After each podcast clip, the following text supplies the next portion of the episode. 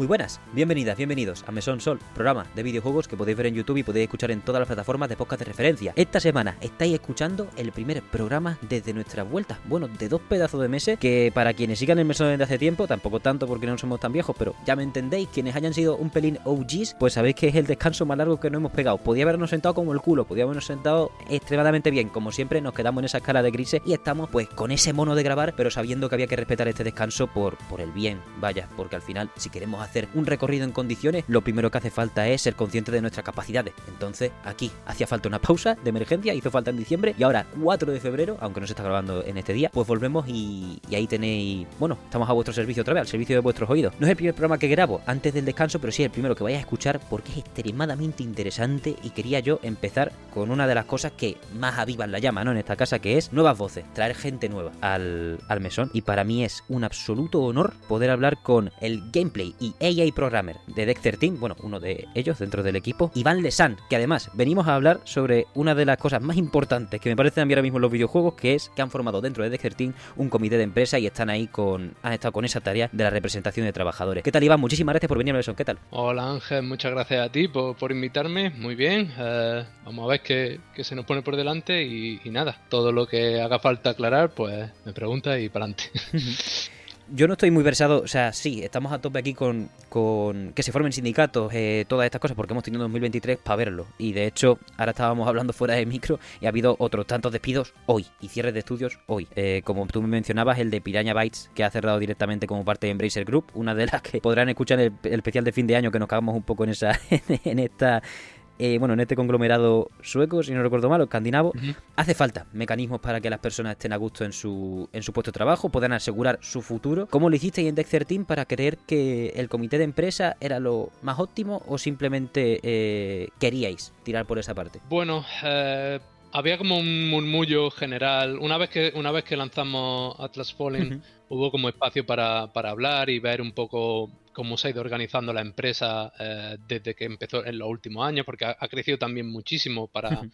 para este proyecto. Y había como un murmullo general de que, en fin, había gente descontenta y, y como que antes de que explotase todo de alguna forma en la que mucha gente dejara la empresa porque no estaba a gusto uh -huh. o, o, que el equipo en sí se fuera, se fuera desmoronando poco a poco, pues esto es una, al final es un, una herramienta que tiene la, la legislación, bueno, en, en, España existe también y en, supongo, creo que, creo que funciona diferente, pero bueno, podemos llegar a eso después, uh -huh. um, que, es, que es esto, formar lo que, lo que allí se llama Betriebsrat, que es uh, eso, un Work Council, un comité de empresa y y, y, la idea era un poco uh, servir entre comunicación. Bueno, esto yo hablo, no, no, yo no soy parte de ese comité, ¿vale? El comité son cinco personas que han sido elegidas democráticamente, elecciones cada cuatro años y ese tipo de cosas, pero es una cosa que yo apoyé desde el principio, obviamente. Y, y la idea era un poco servir como eh, para aliviar ese, esa, esa, disyuntiva que hay a lo mejor entre la directiva y los empleados uh -huh. y poner muchas cosas sobre la mesa que suelen ser un poco obtusas dada la cultura del trabajo que hay un poco en Alemania. Cosas como salarios, que los salarios en general, ¿eh? yo, yo, diría que en, en, la mayor parte del mundo es como un poco tema, entre comillas, tabú, pero allí en Alemania incluso aún más obtuso. Uh -huh. Y entonces este tipo de cosas, pequeños detalles que harían un poco más fácil la, al final la convivencia entre, entre directivos o los o los representantes, digamos, de focus de la empresa y, los, y la parte directiva y los trabajadores. 100%, este tipo de mecanismos hacen falta y aunque en lecturas así, consultando la información que hay, más o menos entre traductores del alemán eh, y cositas, pues he hecho lo que he podido. Y, y sí había, desde las, bueno, no sé si altas esferas, o más bien decirlo, era la S ejecutiva que tú hablas, sí que hubo sorpresa al principio por esa petición, pero creo que teniendo ustedes unos algo menos de 100 trabajadores ya en el estudio uh -huh. y dando igual, es que, es que, con esas dimensiones acaba dando igual las facilidades que os puedan llegar a dar normalmente sí. y todas estas cosas, porque en cualquier momento se puede dar la vuelta a la tortilla y no tenéis mecanismos de defensa, ¿no? Exacto. Um, es eh, lo que has dicho, el tamaño es también importante. Es verdad que yo personalmente mm, no, sé, no, no he tenido nunca ningún problema con los que son los directivos. Claro. Por decirlo claro, quiero decir, la empresa pertenece a Focus, uh -huh. de, a Focus Interactive, que es un publisher de AA muy famoso. Y digamos que todas las decisiones grandes de, de ah, hablaremos de lo que hablaremos después y, todas las decisiones grandes sobre el, rumbo de la empresa se toman desde ahí, pero luego lo que es la gestión de la empresa en sí como, como entidad alemana obviamente la tienen pues una, una, serie de personas que son eso, los, directores y, y, la parte ejecutiva de, de, de En ese sentido, con ellos puedo decir que son súper majos, todos son muy abiertos a hablar y creo que esa es la parte que, que le ha sorprendido porque a ellos digamos que nunca le ha llegado directamente quejas de cómo, o al menos eh, desde que estoy yo aquí, desde que estoy yo trabajando en la empresa, eh, quejas de cómo gestionaban las cosas, pero había mucho, hay, hay pasos intermedios que a lo mejor no se tratan con la ejecutiva, sino con eh, recursos humanos que, que representen, a la hora de representar, por ejemplo, negociaciones de salario, pues tiene una persona que representa a la ejecutiva, habla que, a lo mejor, que puede ser el, el, manager de recursos humanos o algo así. En este tipo de situaciones sí había veces que, si bien no eran malas situaciones, o no lo sé, a lo mejor sí ha habido estos casos, ya caso por caso no lo sé, eh, podían resultar incómodos o notar que la empresa estaba como luchando contra ti. Entonces creo que en este sentido el comité puede ayudar a si es si, si es cierto que la empresa quiere, eh, no ya, no, no, no, voy a decir aprovecharte de ti, pero quiere sacar algún de una negociación, una ventaja. Claro asegurarte que ambas partes ganan, ¿vale? De esto y que ambas partes están, están conformes con, con, lo que se ha, con lo que se ha acordado y que no hay, no hay luego, por ejemplo, a lo mejor una persona se puede sentir no eh, un, poco eh, le impone un poco al decirle ciertas cosas al, al, al, ejecutivo, a esta persona de, de, recursos humanos, por temor, y más hoy en día, con, con, cómo está, con lo inestable que está la industria, por temor a algún tipo de represalias, pues tienen esta vía que es, que es 100% por ir para el beneficio de los trabajadores, que son otros trabajadores al final, pero que legalmente tienen esa potestad para decir, oye, aquí podemos clarificar esto, aquí deberíamos de hacer esto otro. Tienen ciertas, cierta, cierta eso, ciertos mecanismos, ciertas herramientas para paliar un poco ese tipo de roces que pueda haber. Hmm.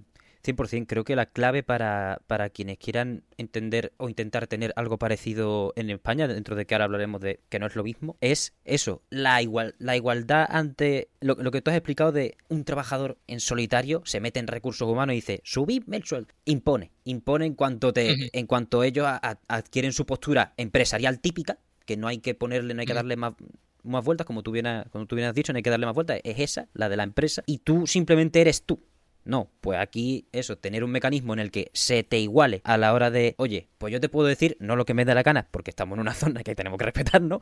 Pero sí, en cuanto a reclamar lo que pienso que, lo que pienso que merezco o lo que, o lo que pienso que puedo obtener, eh, sí debe haber una igualdad en cuanto a capacidad de expresión y en cuanto te puedas sentir coaccionado por la situación, por lo que sea, o, incluso intimidado por, sea ya cosa de su gestión propia o de la realidad. Pues claro, obviamente que se generan incomodidades que en cuanto eso, el management por algún motivo cambiase, fuese más eh, arisco por lo que sea, por, por, los rumbos de la vida que nunca se sabe, pues es que te deja a cero totalmente, aunque ahora mismo se pudiera haber conseguido lo que fuera, lo que se hubiese pedido, cualquier cosa, ¿no? Claro, sí, exactamente, es como es algo que por ley, o sea, ya por ley te ofrece cierta cierta protección o cierto, cierta seguridad. Y es lo que tú has dicho, si, quiero decir, al final, si el, estos directivos que ahora, ya te digo, son muy majos y se puede hablar con ellos sin problema, cambian a otra persona que no es así, tienes esa, ese mecanismo de seguridad, digamos, ahí por si necesitas negociar algo, no, no verte, no verte en, en un aprieto.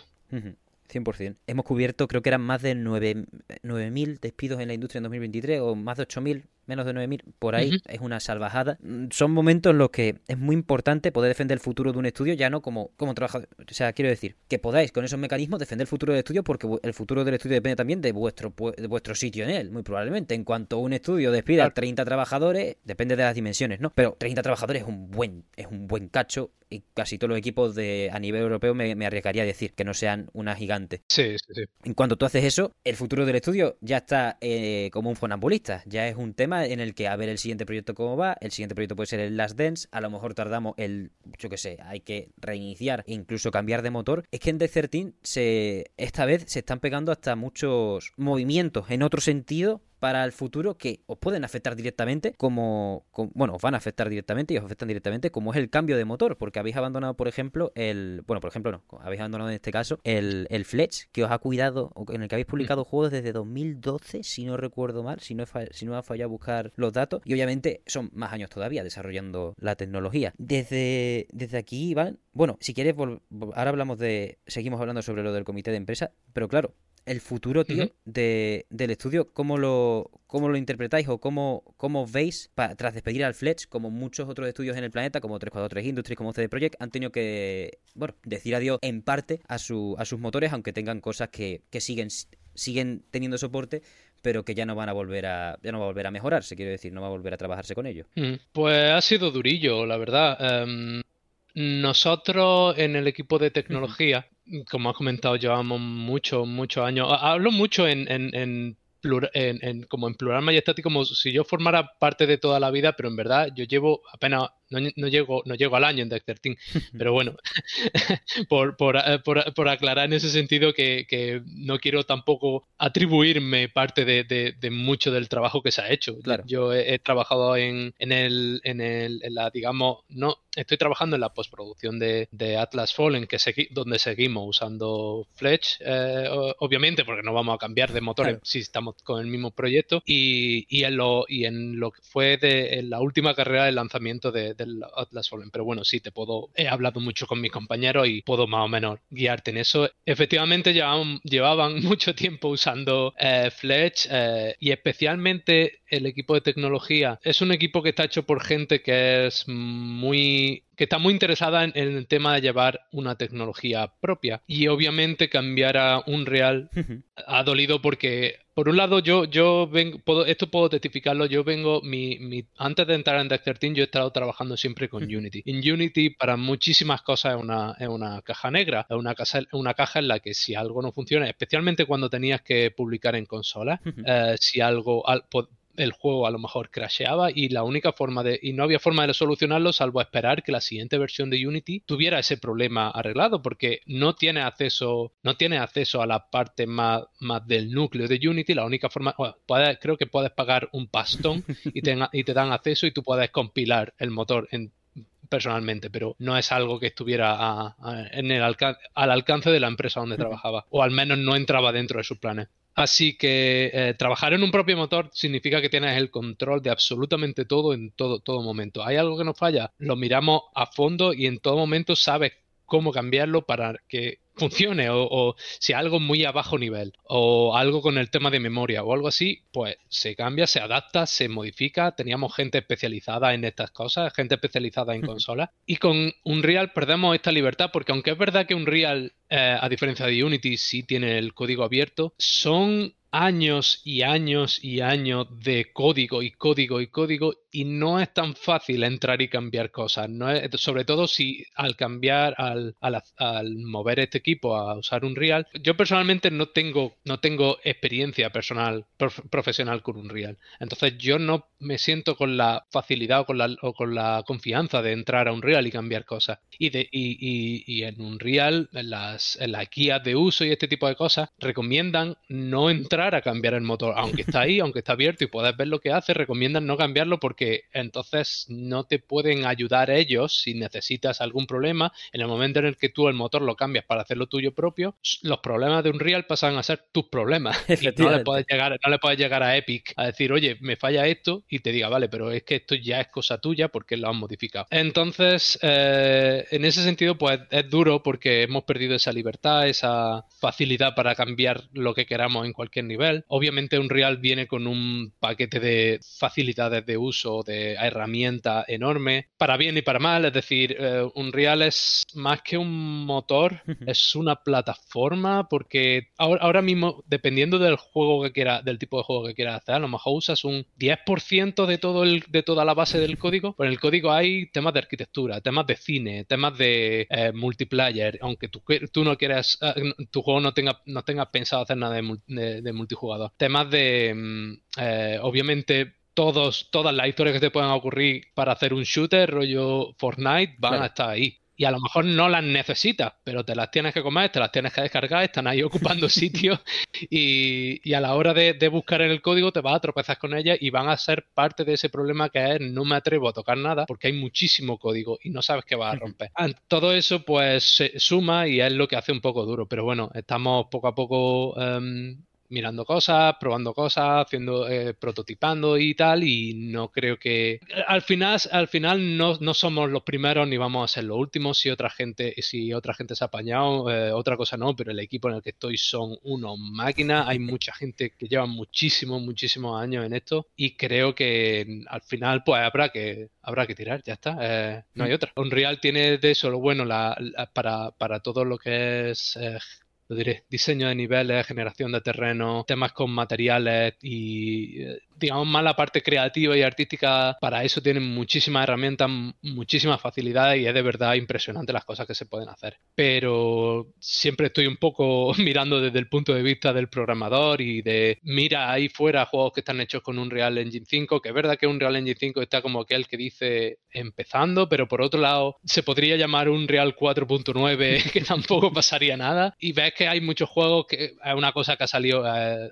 eh, Digital Foundry que tiene un básicamente una lista hecha de, mira, juegos que están hechos en un Real 5, muy pocos van bien, ¿vale? Muy pocos van bien en todas las consolas y, y a, lo mejor si lo que no busca, si lo que buscan no es, no es, tener 60 frames, pues a lo mejor va bien, pero si buscas tener 60 frames, tienes que bajar la resolución un montón, en fin. Problema es que yo como programador, el tema, del tema del rendimiento a mí me, me, toca mucho y, tendremos que ver cómo lidiamos con todo eso, pero sí. Bueno, es algo que siempre va a coger más tiempo de la cuenta cuando estás en casa ajena, ¿no? Eh, da igual el tiempo que, que que se invierta en adaptarse, porque al final, hombre, despedirse de esa tecnología propia es extremadamente duro en, eso, en esos aspectos sobre todo. Es lo que dices, por ejemplo, está la, no sé si llamarlo chorrada porque hay gente que lo usa y dice que es Dios, eh, pero lo de que puedes usar el Unreal Engine 5 con una interfaz en VR, ¿sabes? Que te puedes poner a, a modelar y a todas estas cosas y dices tú, wow, eh, te empiezan a vender, se le pone a más de uno cara de Zuckerberg, ¿no? En el sentido, en el mal sentido de la palabra, ¿sabes? Pero sí. pero sí que tiene sus cosas, ¿verdad? Que tiene, sus cosas que te quedas flipando, pero, pero luego hay otras que evidentemente cuando puedes hacer lo tuyo y tienes ahí, no te digo moldeado, porque obviamente también tenéis que editar y tal, pero eso, puedes pasear como quieras porque no, no, no pierdes como, no es como abrir un móvil que pierde la garantía. Claro, si es que además eh, tú piensas que esta empresa lleva haciendo juegos, acción, eh, acción RPG prácticamente desde que empezó a usar Fletch y son todos enfocados a, acción RPG, a melee, con sus habilidades, con su árbol, con su parte de, de estadística. El motor estaba perfectamente perfectamente modelado para hacerte eso con un montón de herramientas que no tiene un real específicas para eh, temas de hacer habilidades de AML, hitboxes, eh, que más, yo que sé, efectos, efectos visuales que se incorpore bien con todo el tema de, de habilidad de AML, mucho, también todo eso también incorporado con el tema de las animaciones, entonces son herramientas que Unreal por defecto no tiene, a lo mejor hay, hay, hay alguna parecida en, en, el Unreal, no sé cómo se llama, el, el Unreal Market creo que se llama, pero lo que nosotros teníamos estaba perfectamente eh, cosido y montado para nuestros diseñadores y como nuestros diseñadores querían y tal. Entonces, todo eso digamos que hay que em, o bien hacerlo como un real quiere que lo haga o bien dedicar tiempo en hacer herramientas desde cero para que se parezcan más a lo que teníamos en Fletch, pero, pero sí, eh, se, pierde, se pierde un poco de momentum, por así decirlo, ¿no? De, inercia en, en, el, en la producción, en la preproducción, mm, diría. 100%, 100%. Es un poco momento Frostbite con BioWare también. Me, acuerdo de, historias básicas. Sí, sí y, y, es, y, es, lo curioso, eh, el dinero que han dejado en marketing, porque es que parece que un real se lo han vendido más a los, gamers que a los desarrolladores. Pues como, mira, mira cómo se mira esto, mira, mira lo rápido que hago aquí una jungla como la que se ve en el Uncharted 4, pues aquí te la hago en un momento, generación eh, procedimental y el lumen, el nanite y todo esto. Y, luego, pues, eh, claro, no es, no es, oro todo lo que reluce, ¿no? Eh, lo gracioso es, que estemos tantos equipos alrededor del mundo lidiando con todo esto a la vez. Tenemos pues, los ejemplos que has dicho antes de Hangar 13, has dicho, ¿no? Y, y mm, CD Projekt Red y pues eso, todos los equipos que poco a poco están diciéndole, no, el siguiente juego lo vais a hacer en, en Unreal. Creo que los de, mm, eh, esto de This War of Mine, eh, no me acuerdo cómo se llaman, pero bueno, hicieron, hicieron un juego, hicieron un juego de, de Frost, Frost algo, que es como de supervivencia en el hielo, y la segunda parte va a estar hecha en, en Unreal Engine 5. Entonces. El Frostpunk. Frostpunk, sí. El juego, o sea, no, sé, no me acuerdo cómo se llama la empresa, pero sí, el Frostpunk era el juego, pues el Frostpunk 2, Frost, Frostpunk Frostpunk 2 está, está, haciéndose en un real. Me pareció leer que está haciéndose en un real Engine 5. Hay cosas que son muy locas. A mí me llama mucho la atención el ejemplo de 343 Industries, tío. Porque son los del puto Halo. O sea, es como, quiero decir, Aquí es que en esta casa también somos muy comidos, ¿eh? de, de. Infinity y de cosas, pero. Ah, vale, perdón. Ese, he dicho antes Hangar, 13. Es, sí, sí, no, no 343, sí, perdón. Sí, sí. no te preocupes. Claro, es que y además esta gente que tiene un motor.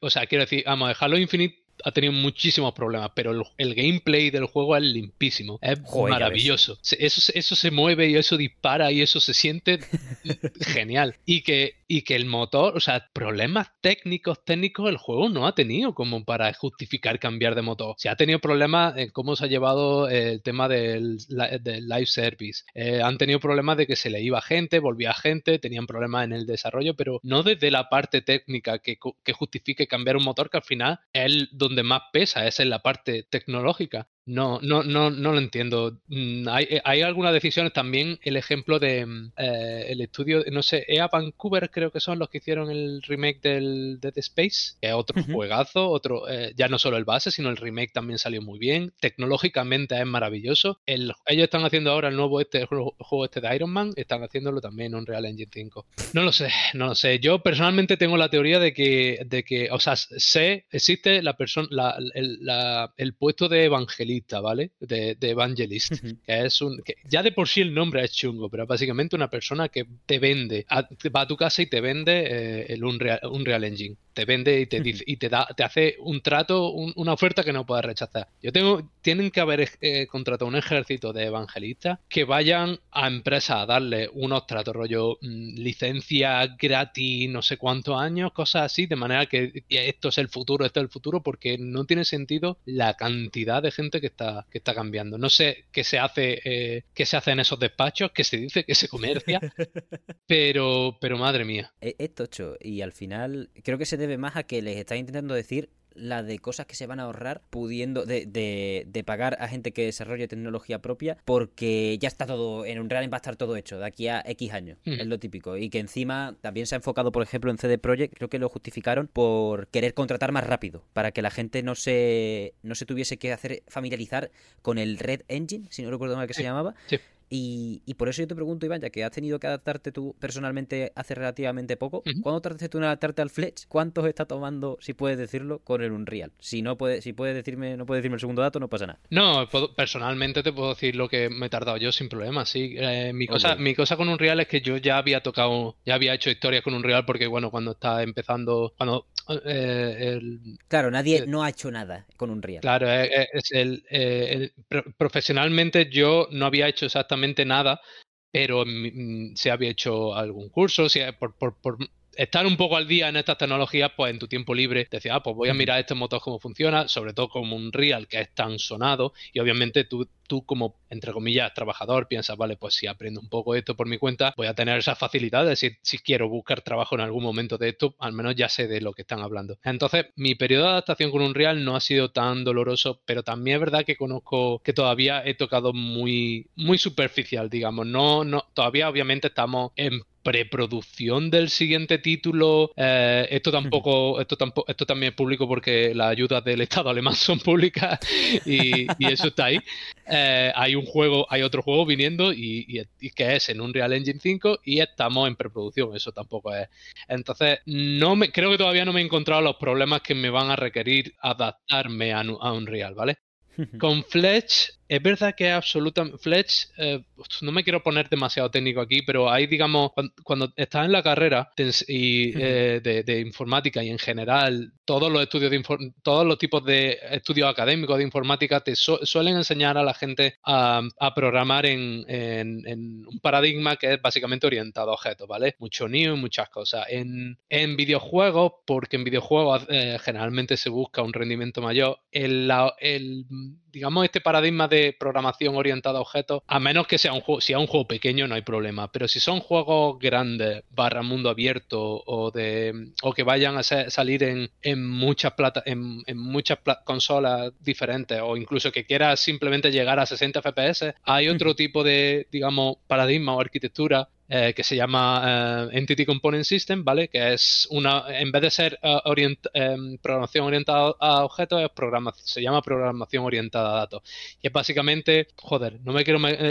tú estudias informática, ¿verdad? no, me Quiero, no me quiero tampoco Básicamente la, idea, la, idea, es, eh, la, idea, es, que todos los, toda la información de todas las entidades que están en el juego, todos los personajes, esas cosas, están muy pegadas en memoria, ¿vale? Eh, dentro, eh, dentro de, bloques de memoria, muy pegadas entre ellos, porque el tiempo que tarda, cuando, cuando el tiempo que tarda el, la CPU en coger em, información de la RAM es muchísimo más grande que, que el, el, tiempo que tarda en, la CPU en coger información de la caché que ya está en la CPU. Entonces la idea es que metas cosas en esa caché y todo la y toda la, todo el procesamiento que tenga que hacer la CPU lo haga que lo haga mirando esa caché y no tenga que ir a la RAM a por esa información. No me quiero meter en más, en más historias, pero básicamente este, esta, esta arquitectura y este, y este paradigma de eh, programación orientada a datos facilita que las cosas en memoria estén juntas, ¿vale? Entonces, em, Unity eh, aunque últimamente ha hecho mucha, digamos, mucha publicidad y se ha enfocado un poco en este Entity Component System, en esta programación orientada a datos, de siempre Unity ha sido programación orientada a objetos, ¿vale? Tú tienes un, eh, un objeto que es la pelota y la tienes que hacer un new y tiene sus componentes, pero todos son clases que están dispersas en memoria, pero bueno, eh, él, en verdad es una es fácil de entender y es verdad que es lo que te enseñan en las carreras y en, y en FP o en cursos, lo que ese es el tipo de programación que te enseñan, aunque luego e, él es el que peor va en consola em, y en, videojuegos en general. La cosa es que este Fletch, el motor, que me he liado mucho, me he ido por la, me he ido por la tangente totalmente. No te preocupes. Eh, Fletch es programación orientada a datos y usa este Entity Component System. Entonces, eso es, digamos, un poco lo que más me costó acostumbrarme, la sintaxis concreta que necesitaba en Fletch como programador para que para hacer funcionar las cosas. Mucho, muchas clases estáticas y pocas clases clásicas, por así decirlo. Mucho struct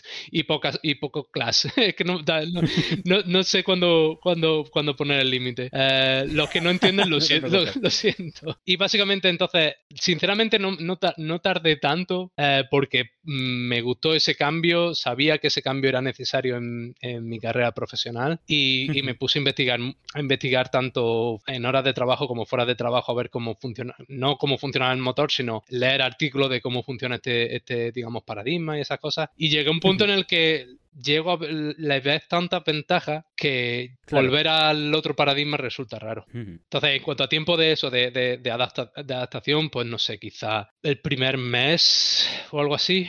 Al segundo mes ya estaba craseando el juego, eh, subiendo, subiendo builds rotas y esas cosas, así que todo bien. Fabuloso, tío. Pues eso, son diferencias muy tochas, ¿no? Cuando puedes tomar esa decisión de, de cuando, en tu propia tecnología con ese fletch, de decir, oye, vamos a hacer algo que no me reviente la consola, que es algo joder, estamos ahora con la nueva generación, sale el debate, este manío de, ¿es nueva generación de verdad? Bueno, hijo, yo qué sé. Eh, a esta altura de la vida no tengo ni idea. Y claro, cuando te pones con, con el Unreal que tiene esa, ese paradigma distinto, que es mucho más costoso para la consola, que sale sudando la pobre, pues imagínate si los que están en plan midiendo el frame al segundo, que me parece bien que existan si son profesionales, si son chavales en Twitter, ya no tanto. La verdad, porque como si no tienes ni idea de lo que está pasando. sí. Pero bueno, ¿sabes? Que, que, por ejemplo, tú estés ahí mirando, hostia, es que no llega a 60. Vale, eso me parece bien. Y es una putada que, que se tenga que trabajar con motores que lo pongan más difícil en ese respecto. Sí es verdad que hay cosas que complican, que complican lo más sencillo que, que en otro, en una tecnología propia es mucho más asequible e incluso, bueno, pues ya está, no lo, no lo tienen ni que cambiar. En cuanto lo asumes, lo has asumido y vas, vas en moto. Unreal nos va a dar, nos va a dar bastante, nos va a dar bastante vueltas. Porque, o eso, es que además se está apoderando de los desarrollos del futuro, entre comillas, y lo he estado mirando y los de Dead Space y el Iron Man son Motive que están en. Bueno, que es Electronic Arts, y si le tuviésemos que poner el nombre de una ciudad es Montreal, en Canadá. Vale, vale. Eh, por, por, ponerlo ya por ahí. Sí, eh, además, después de lo que ha pasado con Unity, de todo el Hmm. tema este de que dici- de- de- decidieron cambiar unilateralmente mm, el acuerdo, acuerdos y bueno acuerdos de, de, de us- de usuario y, y- y cambiar todo el sistema de, de pago con- que, que también estuvisteis hablando en el programa con, con ay, no recuerdo su nombre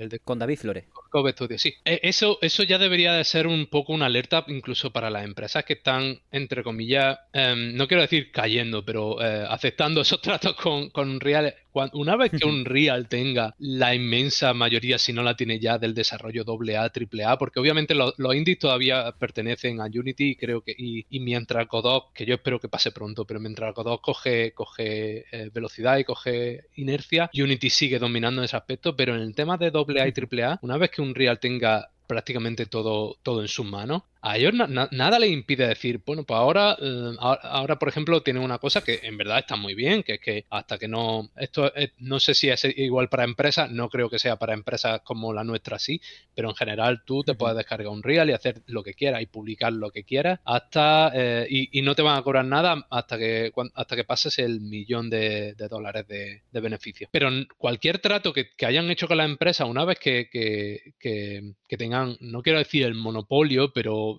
casi, Claro. nada le impide cambiar por su parte cualquier cosa y te la tienes que comer. Porque, que, eh, el, el- digamos, los lo indie, entre comillas, tienen el beneficio de que, bueno, es un equipo pequeño que, mm, o bien puede ser malo tener que dejar el motor en mitad del proyecto, malo en el sentido de no damos para más, somos precisamente por eso somos un equipo pequeño, no damos para más y tenemos que, entre comillas, cerrar. O tenemos, o bien, yo qué sé, tenemos la posibilidad de pivotar porque eh, al ser indie somos pequeños y cualquier decisión, cambio de decisión, se puede hacer rápido una decisión entre 10 personas o 20 personas. Pero un, e- un e- un equipos como el nuestro, de 100 personas, que tiene, tiene años y años invertidos en, en un producto, de, de repente dicen ellos, de cambiar unilateralmente cualquier cosa, de manera que ese producto va, va a costar muchísimo más dinero, no puedes parar el producto. Estás obligado a seguir usando un real porque ya has gastado muchísimos recursos y muchísimos medios y muchísimo dinero en, en lo que hayas trabajado hasta ese momento. Entonces, eh, yo generalmente todo lo que veo poner, no lo veo, no le veo sentido, a lo mejor es que no tengo, no tengo visión empresarial, pero yo no le veo sentido ponerte bajo el. Teniendo la opción, es que además, teniendo la opción de. Teníamos nuestra propia tecnología e iba bien. Tenías esa opción que muchos estudios no la tienen. El ponerte bajo, entre comillas, el. Joder, es que ya te, ya, ya- ya te avisé antes de. ya te avisé antes de. Antes de micro que no me va a salir nada. Ponerte bajo el yugo de, de lo que decidan en Epic. Es arriesgado. Y que es, es- sí, sí, es un riesgo absoluto. Supongo que eso, eh, ya te digo, supongo que esto, la gente que toma estas decisiones dice, vale, está ese riesgo y el riesgo de no usar un real es este otro. Hacemos balance y sale tal. Hmm. No lo sé. Pero yo personalmente, desde mi, desde mi ignorancia absoluta, no, no le veo sentido a ponerte bajo un yugo así. Tan, tan, entre comillas, o para mí al menos obvio. Creo que lo, lo principal, el principal punto al que deberían mirar quienes quieran defender no moverse en Real Engine es los pavos del Fortnite. Y no lo digo en coña, no he jugado al Fortnite, ¿eh? Y aquí lo odiamos como nada. Pero es la, no es- por culpa de cómo está la sociedad, no es la moneda que más se ha vuelto loca del, del mundo, pero joder, en cuanto les da la gana, despiden a 600 personas y te suben los pavos del Fortnite, ya que están. Quiero decir, este tipo de control, y los chavales siguen jugando, y la tarjeta de crédito de sus padres, su madre, sigue, sigue rulando, echando fuego. Eh, es un problema gordo. Tienen, quiero decir, Epic ha demostrado ya varias veces, sobre todo durante este año, que no le importa sacar el hacha para cualquier decisión sí. loca. Es verdad que Unreal es como su única excusa. O sea, en plan, la gente que defiende Epic Games, quiero decir, tienes decir que le han dado un cheque en blanco a Sam Lake, que eso está muy bien, eso es un buen argumento a favor de una empresa, pero tienes el Unreal y para de contar, porque tienen demandas por no saber manejar datos de críos. Eh, y de hecho, multas ya. Eh, creo que fueron 260 y pico millones de dólares por no respetar la ley de protección de datos de Estados Unidos de, de- de los, de los chiquillos, de los infantes. O sea, era brutal. Tienen este año que creo que habían, habían despedido que era a un. Buah, ya no me acuerdo de la cifra. Pero fue, fue un hachazo de cojones. Sí, sí, sí, sí, 600 a- personas a- se llevaron a Playtonic. Sí, de, Play- Eh, de Mediatonic se, se llevaron. Mediatonic, perdón. De, de Mediatonic se llevaron un montón por delante, sí. Y de, de Sound, Soundflare, ¿puede ser también? Sí, la plataforma Sí, de música que sí. pillaron. Mm. En un momento la desvalijaron. Sí, sí, Ujú. sí. Sí.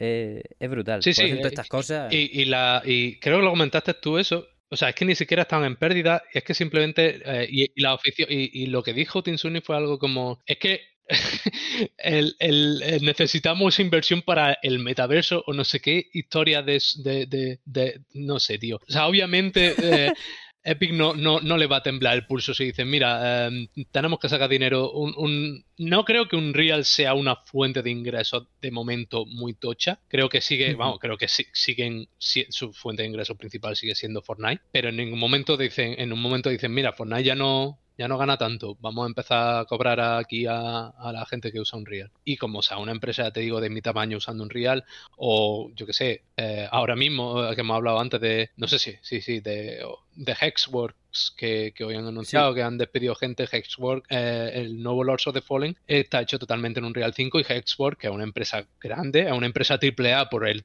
por lo que le ha costado, al menos Lords of the Fallen, una producción AAA por el dinero que ha costado hacerla. Em, tiene una cantidad de, trabajadores de trabajadores y trabajadoras importante y si ahí deciden es lo mismo pues empezamos a cobrar no tienen esa no tienen otra no tienen la opción de cambiar o decir no no o sea no no preferimos no pagar y quedarnos con, una, con un contrato antiguo o algo así. No, no va así. si, si ellos deciden unilateralmente, o lo deja o lo toma. 100%. Lo que estaba diciendo Tim Sweeney, literalmente, era desaceleración de los beneficios. Y a mí me entran ganas de coger una olla con agua hirviendo y, en fin, lo de lo que ya diría en su día con cuando lo tratamos eh, en su momento, ¿no? Pero sí, sí, sí. Qué, qué complicado es estar de buen rollo cuando te quieres meter a, mirar cómo se maneja más o menos el sector. Pero oye, eh, creo que es importante también ¿eh? tratar estos temas y de vez en cuando, cada vez más frecuente, por desgracia, traer malas noticias, pero sí que no hay que dejar de tratarlas porque nos envenenen un poco la lengua. Es importante tener en cuenta las ventajas que tiene Unreal, pero también las desventajas, que es lo que no estamos teniendo. Y bueno, para todo lo que pueda pasar, pues seguro que también es extremadamente vital tener esos mecanismos de protección como tenéis comités de empresa. Por eso quería volver a lo que dije que íbamos a volver, pero como no hemos puesto a hablar de otra cosa y a mí también se me ha olvidado, es a lo del comité de empresa cerrarlo. ¿Hasta qué punto, eh, hasta qué punto sería una dentro de que tampoco te quiero preguntar como experto legal, sino si tú manejas más o menos las diferencias que habría en España o cómo sería algo planteable esa posibilidad de hacer algo parecido a un comité de empresa para esa representación del trabajador. Pues mm, en España mi experiencia laboral, ah, o sea, de, todo el tiempo que llevo trabajando de, programadores, en la, menor parte creo que estuve dos años y medio o algo así, y en la empresa en la que estaba tenía un comité de empresa. Es es verdad, eh, esto se hizo un poco noticia en Alemania porque creo que la idea del comité de empresa es mucho más común en España eh, que en Alemania. Estoy casi seguro. Y de hecho el tema sindical, en, hay, más, hay, más, hay más una cultura, pese a que no lo parezca, creo que hay más una cultura sindicalista. Digamos que la cultura sindicalista en España está más... Más arraigada. Es más amplia, más arraigada, exacto, que, que en Alemania sin, sin, poner la mano en el fuego por eso, pero es la sensación que me da. En España diría que a partir de a partir de cierto tamaño es cuestión de que los trabajadores de una empresa, trabajadores y trabajadoras, se, se organicen porque legal, o sea, no es una cosa que dice que, que tiene que estar en todas las en todas las empresas, pero en el momento en el que se organizan y cumplen las X características que la ley, digamos, requiere, pueden organizarse y la empresa legalmente, y creo, y no sé si depende del tamaño, no puede hacer nada para evitar que eso pase. Eh, no, es, no es una cosa que la, la, la empresa pueda decir, no, no puede hacerlo. Y, en, y además, obviamente la, ley, al menos en Alemania pasa así, la ley da cierta protección a la, gente que organiza estas cosas para que no puedan ser por un poco no, no culpabilizados, sino que se, que se, les castigue, sí, eh, que se les castigue por, por ello de alguna forma u otra. Creo que en España la aquí puedo estar metiendo millones de patadas. En España tenemos eh, los trabajadores tienen, tienen un convenio eh, general, creo, ¿vale? A lo mejor ya estoy, a lo mejor ya estoy empezando a patar, pero en mi eh, pegando patadas el tema, pero en mi cabeza creo que los trabajadores tienen un convenio general y luego cada empresa puede tener un convenio particular acordado entre la empresa y el comité por el cual los trabajadores se rigen de manera por defecto y si ese y, ese convenio hay que renovarlo cada X tiempo y si no se renueva eh, los trabajadores vuelven al convenio general. Obviamente cada empresa es un mundo y los convenios por empresa están más ajustados a las necesidades de los trabajadores de esa empresa y por lo tanto suelen ser muchas mejores condiciones que el convenio general. Y muchas veces hay protestas porque el convenio se eh, va, hay que renovarlo y de nuevo, eso es poner, eh, reunirse con, reunirse entre, creo, entre el comité y, la ejecutiva, ponerse de acuerdo en algo nuevo y si no se ponen de acuerdo o, la ejecutiva no quiere firmar, en estos casos suele haber pues o protestas o huelgas por parte de los trabajadores hasta que esto ocurre. Pues, pasa mucho con, ha pasado con, con las empresas grandes, te lo digo porque mi padre ha trabajado siempre en Endesa y, han tenido huelgas y protestas de este tipo, pues porque lo mismo, la ejecutiva no quería firmar el nuevo convenio. Esto es una cosa que creo que se suele escuchar mucho. Esta historia de tener un convenio de empresa que está, que está planteado entre el comité y la ejecutiva, creo que el comité de empresa en Alemania no tiene ese poder. No sé si existe, o sea, eh, obviamente existen los derechos de los trabajadores, pero no existe un convenio como el de España, que si no me equivoco, no solo te da los derechos y, los, los, derechos y la... No, quiero decir deberes, no sé si es así, pero bueno, los derechos de los trabajadores, sino que además me parece que dependiendo de, tu puesto de trabajo tienes unos rangos de salario más o menos claros. Y luego, en convenio de empresa, puedes cambiar esos rangos, obviamente espero que para mejor, eh, pero tú cuando entras en una empresa con un puesto de trabajo al menos puedes ver cuál es tu salario, en, qué rango está tu salario. Y eso, y luego, luego a lo mejor tienes bonus a rabiar y tu salario es mucho más por encima de lo que dicen esos rangos. Pero esos son bonus que añaden cosas extras. De base tú sabes lo que tienes que cobrar. Eso creo, creo que tampoco existe en Alemania. En Alemania hay un, problema un tocho con esto de, los salarios, es que básicamente tú llegas en, empresas privadas y, eh, al menos en mi experiencia, es tú llegas, tú propones un salario, ellos te dicen si sí o si no. O sea, si no en el sentido de que no, sino en te tienes que negociar, ¿vale? Mm, quiero esto, bueno, pues podemos darte esto, vas negociando. Y luego, culturalmente está muy arraigado el callarte eso. El problema que eso genera es que como te enteras de que alguien que está trabajando en tu mismo nivel, haciendo las mismas cosas que tú, o incluso por un nivel, un nivel en, el sentido nivel de junior, senior, estas cosas, un nivel por debajo, y cobra más que tú, si te enteras de que eso ocurre, te va a poner en una mala posición, rollo, la empresa, ¿qué pasa? ¿Se está aprovechando de mí o qué? Entonces, parte de lo que quiere hacer el comité es quitar esta este, este, este velo, ¿no? Este dejar claro, dependiendo de tu, del título o del nivel que tenga en tu contrato, tu rango es esto. Y cuando va a pedir, y cuando va a pedir un aumento de salario, tienes este rango para pedir, para pedir, para negociar, pero que sepas que es esto, de manera que no te encuentres con que a lo mejor eres el que menos está cobrando la empresa. Como todo es todo es obtuso, a mí me pasa, y ¿sabes? me jode decirlo, pero bueno, a mí me pasa que yo no sé negociar, porque yo vengo, yo vengo, eh, yo cuando entré, empecé a trabajar en España, yo tenía, tenía en la cabeza los salarios españoles y obviamente los salarios alemanes son mucho mayores. Claro. Y a mí me dijeron una cifra y a mí eso me pareció la hostia. Pero luego, me, enteré, luego me enteré de que era a lo mejor el que menos cobraba del equipo. Ya como me iba a ir de la empresa, pues me daba un poco igual y no me puse a negociar. Entonces, a la, a la siguiente empresa que dije, vale, voy a subir, pues me, me volvió a pasar, tío. O sea, era como, no sé, no sé si era el que menos cobraba, al menos tengo que decir a favor de, la, de la, segunda empresa donde trabajaba que, que, a los seis meses, cuando pasa el periodo de prueba, me dijeron, oye, te vamos a subir el sueldo porque estás cobrando menos que el resto. Y yo, ah, vale, pues genial. Pero eh, me pasa y en esta y en esta empresa en la que estoy en Dexter Team yo dije eh, no sé, eh, en este caso no he hablado tanto con mis compañeros así que no sé en qué rango estoy. Creo que estoy en lo normal. He hablado con algún senior y más o menos por lo que me ha dicho creo que estoy en lo normal pero podría haber pedido más. Y eso en el momento en el que va a la entrevista o sea todavía no estás en la entrevista estás un poco em, en la primera al conocerte un poco con recursos humanos dices vale quiero esto y ellos te dicen vale y tú piensas mierda tenía que haber pedido más porque me han dicho vale muy rápido.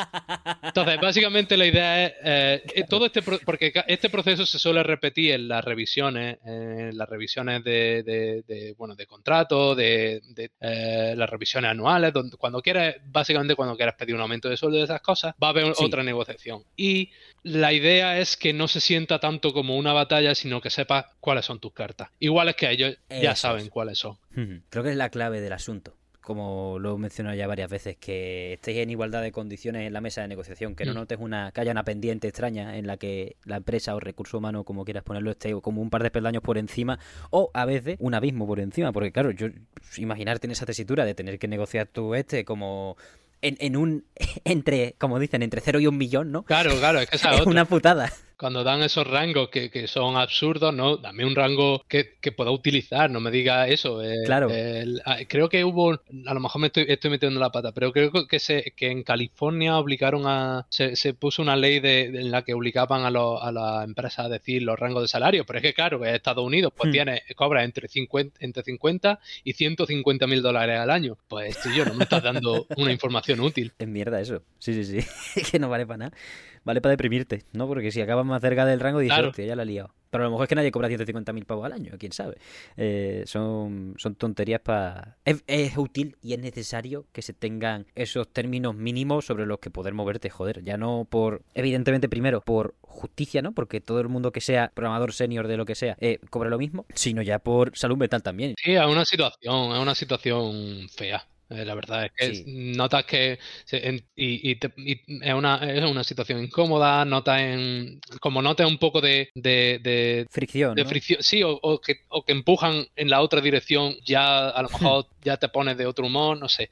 entonces, el, el, el, hacer todo este proceso fácil para todos, la empresa gana que los trabajadores van a estar más a gusto porque saben que tienen que cobrar lo que están cobrando. O sea, saben que están cobrando lo que tienen que cobrar. Y aparte, eso, eso quiere decir que, va a estar contento con la empresa y va a querer seguir trabajando ahí, lo cual eh, beneficia a la empresa y beneficia al trabajador porque eh, no tiene que pelear, sabes sus cartas, sabes lo que hay y, vas con esto antes y, luego la, conversación, lo que es en la negociación es básicamente una charla, todos contentos, no hay razón por la cual no hace eso. Pero claro, hay que activar todo el proceso y requiere ponerse que un grupo grande de personas se pongan de acuerdo. Ahí eh, aplaudo a, a mis compañeros y mis compañeras que empezaron todo ese proceso porque yo obviamente como extranjero ni se me hubiera ocurrido empezar por mi parte nada, porque es que aparte esto, si, si eres elegido dentro de, este comité, necesitas estudiar un poco de la ley alemana. O sea, te dan cursos, el Estado te da cursos, te da cursos en inglés si no eres, si no eres nativo y esas cosas, pero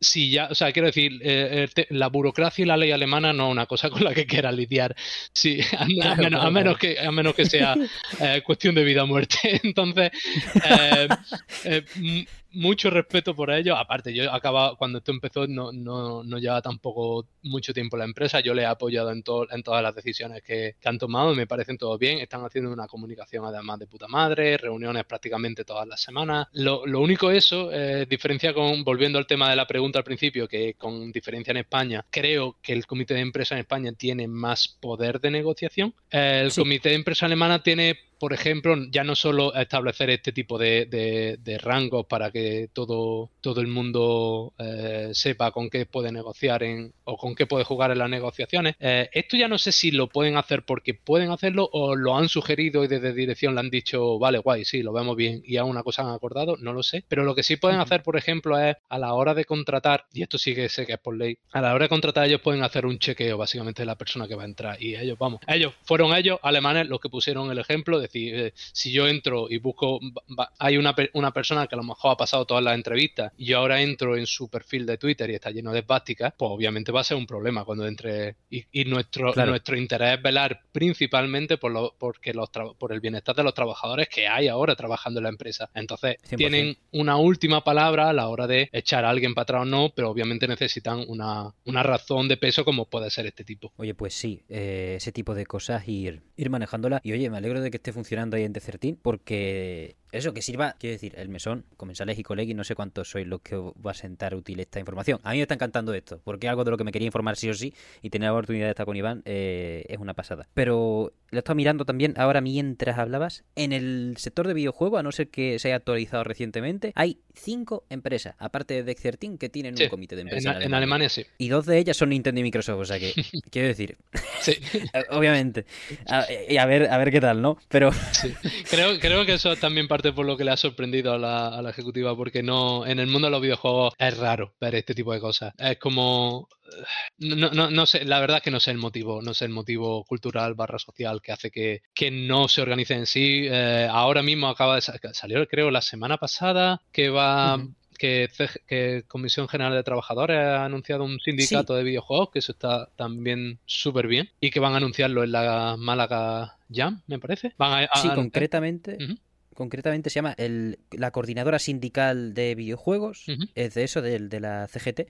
Y en la Málaga Jam van a dar una charla hablando de qué tal. Eh, obviamente bancamos, pero hay que escuchar antes. Claro, claro, claro. si de repente la van a, la van a, ver, Claro, a ver, a ver, sí. Ah, me, ha parecido que, a lo mejor lo he entendido mal, pero em, si no estoy equivocado, Ricolbe, eh, que, un, que, un, que un desarrollador que, que, admiro mucho, creo que puede estar metido ahí. A lo mejor estoy dando una... Y, si, y si no es así, perdón, disculpa, y si quieres editar esto luego y lo quitas, no, no tengo problema. Pero eh, si esta persona está ahí, ya me da, ya me da, me da confianza. Bien, me, alegro entonces de tener mínimo esa... Eh, ¿Cómo se dice en español? Ahora me sale endorsement. Da igual, ese apoyo. Eh, haré fact-checking de todos modos. Como esto se va a emitir después de la Málaga Jam, porque empezamos nosotros el 4 de febrero, tengo tiempo de sobra para verificar todos los datos en cuanto a comités de empresa y en cuanto, vale, vale, a esto. No te preocupes por nada, o sea, todo se corrige y no pasa ni media, porque al final estamos aquí, intentamos, yo como te he dicho antes, te pregunto por estas cosas, pero obviamente no como experto legal absoluto, simplemente de tu experiencia, y creo que cualquier contextualización... Sí, va, a ir bien. Sí, no es problema. Pues así está la cosa, eh, comensales y colegui, eh, y yo, protegerse, en plan, todos los mecanismos que podáis tener, ya te digo, yo desde fuera y generalizando mucho, ¿por qué no hay tantos comités de empresa en el sector del videojuego? Ya no te digo en Alemania, sino en, en, el planeta Tierra, por la gilipollas de siempre que tenemos en esta industria de que los estudios son casi familia, que sí que es verdad que la, pasión, y su puñetera madre, que, que yo pasión tengo para pa, pa, pa, mover seis trenes con la boca, ¿vale? Pero págame. claro, págame, tío, págame. Lo digo con un podcast que no genera ni un duro. Pero quiero decir, si voy a trabajar y es mi puesto de trabajo, de facto, no es un hobby, no es un no sé qué, ya es empresa, Naughty Dog, lo que sea, te, te pones la que quieras. A mí quítate de familia y de sus cosas. Sí, yo contigo de buen rollo. Si estamos bajo unos estándares, ¿no? De comportamiento y de legalidad, tío. Es que es lo que no se nos puede ir la pinza. Y si Dios quiere, este año hay menos casos de crunch que tenga yo que reportar. Pero ya veo yo que me voy a pegar con una con, un, con una viga de 100 toneladas en cuanto se empieza a hablar de GTA 6. Pero bueno, madre mía, va a ser, va a ser un año. Pero creo que al menos ya 2023 ha sido una, una vacuna en condiciones. Para al menos saber a quién insultar y saber moverse más o menos por donde... lo, que hay que pedir, vaya. Y este tipo de mecanismos yo creo, creo que es más productivo. En lugar de cagarme los muertos de todas las personas que despiden, pues llamarte, decir, oye, comité de empresa, ¿cómo va? Claro. Y, esas cosas. Creo que por ahí es el camino para cualquiera que quiera eh, lidiar con todos los despidos en este sector y no, no perder la voz en el no, no, perder la garganta en el camino. Simplemente ver cuáles son las soluciones más que seguir lamentando los hechos que obviamente son lamentables vergonzosos y hay que seguir tratándolo. Iván este es el punto en el que a mí me encantaría si quieres, hablar un poco de Atlas Fallen, tío, que ha sido tu trabajo. eh, joder, has estado implicado y lo hemos cubierto en esta casa. ¿Sí? Eh, gracias, gracias a Fran, también te digo, em, que vino con el, con el juego, que Fran es una aspiradora de juego, es que es un puto máquina, es que es increíble. Em, tengo un programa que, va a salir ya este mes también para, para esto, que ya hemos grabado, que, creo, no, sé si es el más denso de la historia, de no de largo, sino de cuántos juegos hay en ese programa, que estamos los dos, porque ese programa sí jugué yo bastante, él jugó lo de siempre, y era como pa, pa, pa, pa, increíble. Así que eso haz la Fallen. Me gusta también poder seguir los lanzamientos y las cosas eh, después de analizarlos previamente, sobre todo cuando se les da un soporte después y se tiene esa intención de mejorar las prestaciones. ¿Cómo ha sido, tío? ¿Cómo se está llevando eh, las distintas actualizaciones? Ya que me has dicho también que estás en el equipo de postproducción con el, con el Fletch y que además significará bastante que la comunidad esté reaccionando a ello, ¿no? Sí, pues ya está como comentaste un poco eh, en su momento. Em, bueno, no sé si lo comentasteis, fue, fue hace tiempo. Anyway. Eh, eh, el, a ver, el juego, pues, quiero decir, mm, tampoco voy a decir nada de nada que, no se vea a primera vista. Eh, no ha vendido tanto y la y de lanzamiento, y tampoco tengo ningún problema en decir todo esto, ¿vale? y, de lanzamiento, las críticas fueron un poco por debajo de, de lo que esperábamos. En el sentido de que mm, sobre todo el tema del, tema, el tema del rendimiento económico, eso lo ha, lo ha puesto Focus oficialmente en su, en su, en su eh, informe a inversores, así que no tengo no puedo decirlo sin problema. Pero sí, el juego cuando salió eh, hubo una historia ahí, no, no, sé qué pasó, pero hubo un rechazo muy tocho por parte de, de, China que todavía no terminamos de entender y eso hizo un poco que la, sobre todo la puntuación en Steam bajara mucho y eso obviamente si pasa en lanzamiento a la hora de cuando tú entras y vas a comprar y vas a mirar, eh, pues te puede echar un poco para atrás. Eh, luego con el tiempo tiempo se fue recuperando, se fue recuperando y bueno, ahora estamos en, en un 67 votos positivos, de un 67% de votos positivos y lo que sí hemos visto es que después del lanzamiento, obviamente hemos seguido lanzando parches para arreglar cositas y tal, es que esos parches han sido muy agradecidos,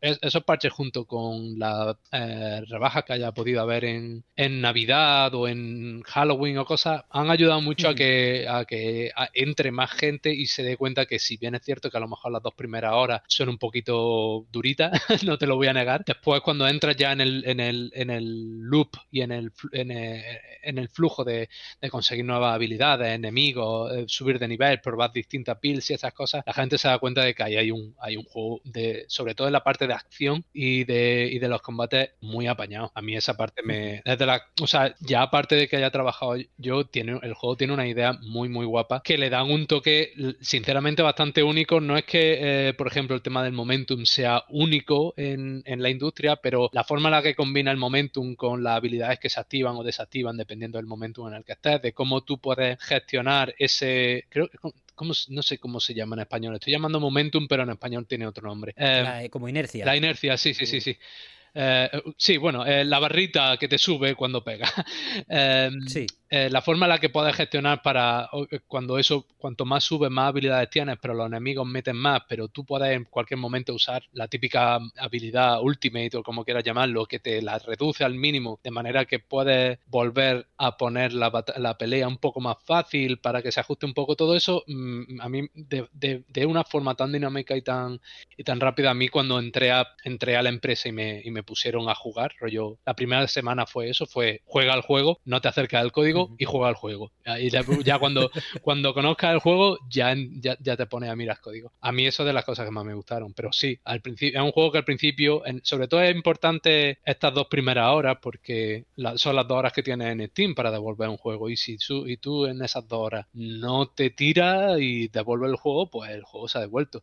Además, en la parte de China, digamos que culturalmente están más acostumbrados por cómo funcionan los juegos de móviles y cómo funcionan los juegos free to play allí, que son los más los tipos de juegos más eh, que más público tienen eh, están eh, están acostumbrados a que en las primeras horas sea muy muy mucho input mucha mucha reacción muchas cosas que hacer muchas porque es lo que tienen los muchos free to play de móvil lo que tienen que en las primeras horas entra en un bucle de hacer muchas cosas y luego ya empiezan a bajarte el ritmo y a pedirte que pagues dinero entonces están acostumbrados. Tiene también que les guste más eso que otra cosa, pero bueno. Claro, están, eh, eso ya es mi gusto personal. Sí, están, están acostumbrados a este tipo de, Las primeras horas tienen que haber un montón de historias que no es el nuestro juego y eso también tira un poco para atrás. Entonces, hemos ido sacando parches, han ido mejorando cosas. La nota, eh, o sea, la nota, la nota global de Steam sigue estando en, variada, ya te digo, con un 67%, pero si fijas la, si te ves, si, si miras la, la más reciente, ahí sí estamos en un 78, hemos estado cerca de un, 80, de un 90% en Navidades, o sea que eso va bien. Se nota que los últimos parches y la última, la versión que hay ahora en el juego está gustando más. Y además ya, y lo que, lo que has comentado, que también ya lo anunciaron en su momento en la cuenta oficial, viene como un, un parche más grande que tiene una, un lavado de cara, digamos, de esas dos primeras horas, que obviamente de, nosotros somos los primeros que sabe, sabemos que no ha funcionado, eh, nuevas mecánicas, nuevas habilidades, nuevas historias historias que no puedo dar muchos detalles, pero hay nuevas cosas viniendo. Y el, el hecho de mantener vivo, o sea, no, no decir, vale, el juego ha salido a la siguiente, es que un poco que, digamos, es también un poco por, por la, por el, no te, no no quiero decir, la palabra no es el renombre de nuestra empresa, nuestra empresa no es una empresa extremadamente conocida, sino la, em, la reputación un poco, ¿no? El, decir, no, vamos a hacer esto bien como queríamos y que os guste y ya entonces nos movemos al siguiente, al siguiente eh, proyecto con todo el equipo, pero mientras haya cosas que mejorar en ese sentido y cosas que sabemos que son un problema, hay que arreglar eso. 100%, es muy importante lo que has destacado al final de, en parte prestigio, en parte casi honor ¿no? De decir, oye, pues si nos podéis dar la chance de poder tocar lo que hemos visto después del lanzamiento que se puede mejorar, primero tener la oportunidad es una maravilla, es un lujo que a, muchos estudios se lo han, no se lo han permitido durante, sobre todo este año, con muchos lanzamientos caóticos y cosas. Y encima aprovecharlo y que se vea que esté, que esté funcionando de verdad esa, esas, esos extras, esas actualizaciones, pues creo que es la mayor, puede ser la mayor de las alegrías después de, o sea, joder, que te den la chance de remontar y tú decir, oye, pues se está remontando. Tiene que ser bastante tocho. Motiva para seguir trabajando ¿no? Para seguir dándole caña a esa actualización futura de, 2024. Sí, claro, y además, como se ha podido notar, todo para mí todo lo que sea seguir trabajando en Fletch eh, es regalado. ya que ahora le hemos metido que tiene un 92% positiva, por, ponernos en un futuro posible, eh, no queréis una expansión así de, yo qué sé, ¿cuántas hacemos? Claro. Mm, buscar todo lo que se pueda, ¿no? Buscar todo lo que se pueda para sacarle jugo porque a casi todos, casi todos los juegos merecen este tipo de, soporte posterior, más allá de actualizaciones para mejorar esas dos horas o lo que sea. Sí, siempre, siempre se tachan ideas durante un desarrollo. Claro, y eso, eh, el, que, el que daría, ah, o sea, no lo sé desde el punto de vista, o sea, no sé exactamente lo que hay en la, en la mente de, de, las personas que han tomado la decisión de, dar este lavado de cara y de seguir con la postproducción, aunque el juego no haya, haya vendido por debajo de por debajo de lo, de lo esperado. Entiendo que también, plan, hemos estado Em, cuatro o cinco años, no sé exactamente cuánto tiempo han estado con el juego, no sé, creo que The Search salió en 2019, el The Search 2, perdón, así que todo este tiempo han trabajado mucho como para que diga, y es una IP nueva, y es como muchas cosas para que digan, bueno, ya está, em, lo dejamos así, Vamos a, cerrar lo bonito, vamos a, empaquetar lo bonito y que cuando la gente, cuando ese en ese juego eh, venga alguien dentro de dos o tres años, se encuentre un producto terminado, no se encuentre algo que diga, hostia, eh, eh, estas dos horas que son, ¿cómo ha pasado claro. eso? Y que eso, es cuestión de que se vea ese, ese compromiso, ¿no? También, que no siempre, quiero decir, no es algo a lo que se esté obligado, pero cuando se tiene un gusto, se, quiere seguir desarrollando bajo esa idea y claro, está en un punto tan de inflexión como es el cambio de tecnología y todo eso, pues puede ser una oportunidad también para despedir al Fletch como merece y decir, oye, hasta aquí, si nos dejáis varios desarrollos con una misma tecnología y en el futuro con un Real Engine, pues al final puede pasar igual. Esto es lo que podemos llegar a pulir el cacharro y, y, joder, puede quedar muy, muy tocho. Sí. Pues eso, Atlas Fallen. Estaba en Siempre me equivoco, tío, con las plataformas. Buah. Pero está en Steam, está en Play 5, está en la. Eh, ¿Está en la Xbox? sí, sí. Eh, está, eh, de hecho, tenemos la cosilla. Una, una de nuestras banderas con flechas que conseguimos que un juego de mundo abierto vaya a 60 FPS en la Xbox Series S. Que eso, no, es, uh. que eso no es normal, ¿eh? Que eso no. Joder, que si no es normal. Eso no suele, suele pasar. Joder, para meter el Baldur se están sacándose sí, sí, sí, una legión de personas. sí, eso. Xbox Series XS. y luego, bueno, en en Good Old Games también, si, si soy más dado a no tener DRM, Steam y, Epic. Que yo sepa, no sé si hay más. Y obviamente, sí, ya lo hemos dicho todas. No sé si hay alguna más que me haya perdido. No, yo creo que por ahí más o menos, ¿no? Más tiendas. Sí, no sé si creo.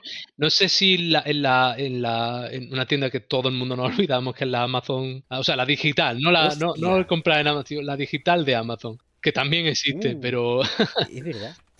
yo ahí no me meto ni de coña. O sea, ni para reclamar los juegos gratis. ¿eh? No, no, no. no, no sé. De verdad que he perdido juegos gratis porque estaban ahí. Y digo, es que esto no sé ni cómo se inicia. No sé, no sé si tengo que descargarme algo o... Pero sí, sí. Hace poco que regalaron todo lo de Star Wars de Electronic Arts y dije yo, ponte tú ahí, ave, métete. Que no, que no lo quiero. Eh, es demasiado. Pero ahí están las Fallen, tío. Qué maravilla. Me alegro mucho de que estéis ahí todavía dándole caña porque siempre despedirse de un juego es difícil y cuando sabes que te quedan cosas pendientes por hacer, eh, más aún, supongo. Pues hasta aquí, Iván. Si quieres decir cualquier cosa, ¡buah! Me ha encantado. Muchísimas gracias por venir. Muchísimas gracias por, por tu honestidad, por cómo nos has compartido tu experiencia y todos los procesos que, vamos, es que por, por primera vez en mucho tiempo todos los puntos del guion, primero los he dicho y segundo lo hemos podido tachar de manera satisfactoria. Muchísimas gracias por venir. Muy bien. Nada, hombre, a ti por invitarme. Qué maravillas. Pues hasta aquí, Comensales y Colequis, el programa de esta semana. Muchísimas gracias por llegar hasta el final del mismo. Muchísimas gracias por esperarnos hasta este, hasta el final de este descanso, que ha tenido sus cosas en medio, un par de programas que tenía ya grabados y era feo, estaba feo no plan dejarlos para ahora, sobre todo porque uno se llama especial de Año Nuevo, eh, el, cual he subido tarde de todos modos. Pero bueno, eh, muchísimas gracias por escucharnos. Iremos por ahí, bueno, varios formatos, varias cosas. Me va a gustar hacer el tonto a principios de año con shorts y cosas, lo típico. Así que aguantad por ahí. Si os mola eso, pues dadle. Para el podcast, que es nuestra piedra angular, lo más grande, lo que intentamos cuidar lo máximo posible y que no falle a partir de este, este descanso de hasta el 4 de febrero. Pues recordad que lo podéis ver en YouTube y lo podéis escuchar en todas las plataformas de podcast de referencia. Cualquier comentario acerca de vuestra opinión sobre o, cosas que sepáis sobre el CSVI, este coordinador sindical del videojuego, eh, la experiencia de Iván, ¿qué os ha parecido? ¿Ustedes también trabajáis en Alemania? ¿Cómo es la cosa para negociar ahí sueldos como, wow? la Fallen, ¿lo habéis jugado? ¿Seguís este tipo de desarrollos más doble A? ¿Qué os parecen? Lo bueno, el catálogo que tenemos reciente, bueno, reciente no, que se está viniendo ahora para 2024, que puede taparnos mucho la niebla de que viene Tekken 8, Persona 3, su puñetera madre, pero ¿qué proyectos de este estilo tenéis en mente para, para bancar a tope o recordarle a la gente que están en un radar muy interesante y que no se deben dejar atrás porque haya, bueno, este aluvión de lanzamientos que, que no para? Cualquier comentario es de más grande valor y lo podéis lanzar a través de cualquiera de las vías oficiales. Ya sabéis que estamos en TikTok, Twitter, Instagram, los comentarios de Spotify, los comentarios de YouTube, en todas partes para cualquier tipo de arenga, sugerencia o comentario en general. Y si queréis acompañaros de un poco de Bill Metal, os recordamos que tenemos un coffee abierto, coffee.com barra mesonsol para acercaros a la hucha. Y solo me queda agradecerle a Iván su imprescindible y valiosísima presencia en el programa de hoy y a todas ustedes por acompañarnos una semana más, que ya arrancamos el año oficialmente. Lo que habéis visto antes era todo un espejismo en el que nos lo hemos pasado bien, ¿eh? pero ahora sí vamos a intentar coger la agenda y el toro por los cuernos. Muchísimas gracias por todo, una vez más, y nos vemos la semana que viene.